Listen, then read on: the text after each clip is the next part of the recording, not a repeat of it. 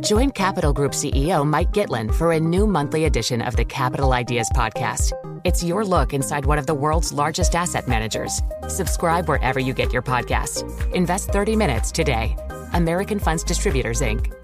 The countdown has begun. This May, a thousand global leaders will gather in Doha for the Qatar Economic Forum powered by Bloomberg, held in conjunction with our official partners, the Qatar Ministry of Commerce and Industry and Media City Qatar, and premier sponsor QNB. Join heads of state, influential ministers, and leading CEOs to make new connections and gain unique insights. Learn more at QatarEconomicForum.com. Let's get to our guest. William Curtayne is with us. He is portfolio manager at Milford Asset Management from Auckland, New Zealand. William, Happy New Year to you. Thanks for being with us. I couldn't help but notice uh, that the NASDAQ 100 was the worst performing of the major U.S. indices in 2022, 33% down. And if you look at it in terms of market capitalization, about 6.5 trillion worth of value simply evaporated. Is 2023 going to be a similar story, do you think? Well, we'll see. I mean, if you look at the factors that drove the technology downturn, it's, um, we think there's a valuation bubble, um, rising interest rates. Uh, certainly, we're part of the um, of the popping of that valuation bubble. But we think weakness in the final month of the year, where the Nasdaq and the technology stocks continue to be very weak all the way into the end of the year, uh, compared to other sectors, was probably exasperated by a tax selling effect where US retail investors have their tax year end at the end of December. They've lost a lot of money on these technology stocks. By, so by selling and realizing some of these losses at the end of the year, they can save themselves a bit of a tax credit um, and save themselves some, some tax bill heading into the new year. So we're really interested to see how they trade this week now that we're into the new year and we don't have that tax uh, motivated selling.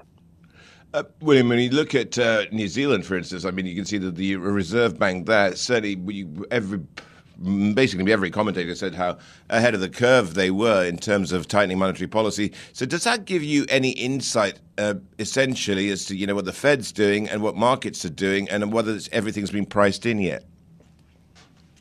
It does a little bit. I mean, we uh, over here in New Zealand, we're one of the first major central banks to raise interest rates. We believe this year will be one of the first major developed world um, central banks to cut interest rates. Um, and, and that's because you you know just anecdotally looking around, talking to people you know, the the market and the economy will not handle mortgage rates at six and a half, seven percent where they are today. So we believe they're intentionally driving the economy into recession that will uh, bring down inflation as that recession begins, as the weakness in the economic pain really begins, then they'll start walking interest rates back with that inflation. Um, and that we, we do think is a precursor for what will happen to other nations that are actually hiking interest rates reasonably aggressively. The main one, obviously, being the United States itself, which uh, is, is still one of the more hawkish developed world nations out there. Um, there's a little bit of a lag effect of when those high interest rates will hit um, the consumers in the US, given the, the nature of the 30 year fixed mortgages um, in that nation. But um, ultimately, it will bite. We, we do think it bites sort of later in the year in the US compared to New Zealand, where we think the pain will very much begin to be felt in a big way this current quarter. So I think we can agree that the big story from the last month for the Pacific Rim has been this dramatic, this abrupt reversal of China's uh, COVID zero policy. And over the weekend, the data, the PMI data that we had uh, for China showed a real contraction in uh, economic activity. What's the knock on effect for New Zealand? Give me a sense of how uh, the land where you are has been impacted by all of this. Um, China is just such a huge trade partner for New Zealand um, and also for Australia, our, our neighbour over here um, with it slowing China's economy, it, it, can have a little bit of effect on, on the milk consumption, which is New Zealand's main export, but also we, uh, New Zealand exports a lot of timber over to China, and the property sector in China has been in the doldrums. So we're experiencing weakness in that sense. And, and the neighbour ex- next door in Australia is the largest exporter of iron ore in the world, which sends a lot of it into China, into the steel industry. Um, so there is uh, weakness on the ground, but I would say that's countered by a lot of optimism.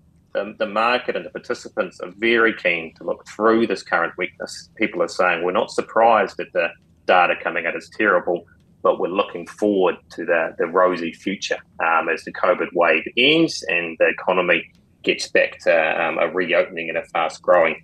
Um, at, at, Milford, we think the market may be a little bit overestimating um, how big the boom is afterwards. We do think a lot of the weakness in the China's economy has been structural and it's driven by economic policy, not just by COVID.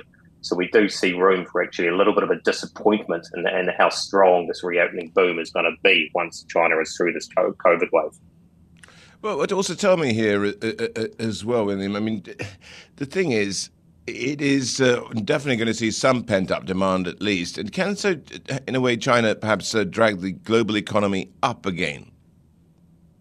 Uh, the, the, consumer side, well, we think there is going to be a decent amount of pent up demand. So we, um, and then even on the oil um, consumption side, which obviously during COVID with low mobility, you will see um, a, a, decent amount of pent up demand. So I think for certain consumer stocks um, exposed to, exposed to China, there will be a decent reopening boom.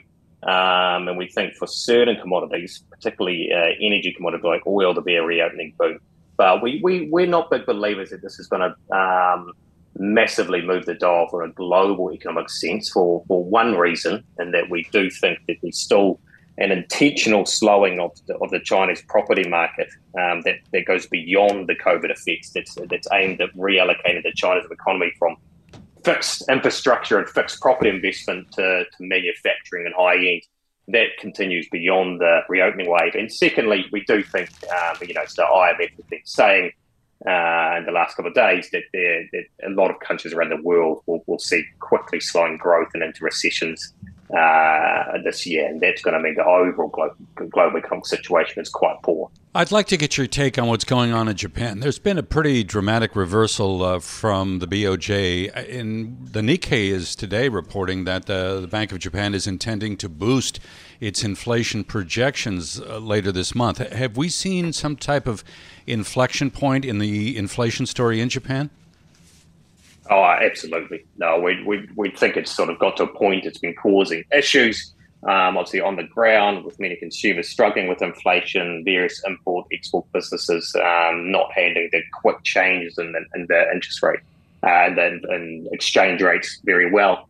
Um, and it's, it's, it's causing a, a, slow change in policy. So obviously they've only done very marginal changes so far, but it's sort of a window has been opened for more tweaks to the the yield curve cap that they're running, the market is sort of anticipating that they will eventually keep sliding these um, these these yield curve caps, and that's sort of having an, um, an impact on exchange rates.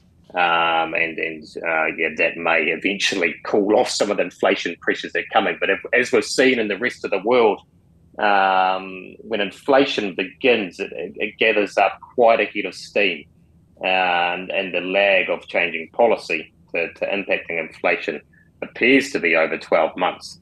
So it can cause a bit of issues if you get behind the curve. Can take uh, quite quite a lot of adjustments in your financial levers to get back ahead of the curve again. And what we'll be interested in with Japan this year is how they react if inflation pressures continue to accelerate while they're moving the yield curve or interest rate caps higher. Um, well, if you've got, I think, an unusually high forty percent of your portfolio in cash. When does the when do you start getting out of cash, and what uh, will you go into, and when? Well, we marginally invested some of that cash at the very end of this year, with the markets coming down. Uh, generally, they were chopping lower um, into Christmas, and a little bit chop chop lower between Christmas and New Year's. So we took that opportunity to invest a little bit of the cash, but the cash level overall remains higher.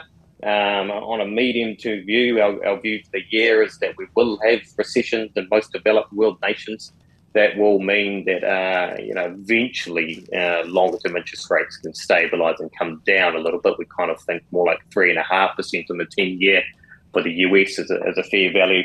Um, and means from an equity point of view, we're looking to uh, you know run run tactically high cash for the first half of this year uh, position in defences like staples, communications companies, uh, utilities, and avoid the economically uh, sensitive cyclical sectors. Um, and as, if we're right and the, in the recession and the weaker growth pays out, it'll be it'll be a fairly nasty couple of quarters for mm. earnings coming up. And that provides the real opportunity to, to set up that generational buying opportunity and picking okay. up some of these companies. So we'll have to wait and see what happens. Uh, Happy New Year to you, William. William Curtayne, portfolio manager at Milford Asset Management, joining us from Auckland, New Zealand, here on DBA. The countdown has begun. This May, a thousand global leaders will gather in Doha for the Qatar Economic Forum powered by Bloomberg, held in conjunction with our official partners, the Qatar Ministry of Commerce and Industry and Media City Qatar, and premier sponsor QNB. Join heads of state, influential ministers, and leading CEOs to make new connections and gain unique insights. Learn more at QatarEconomicForum.com.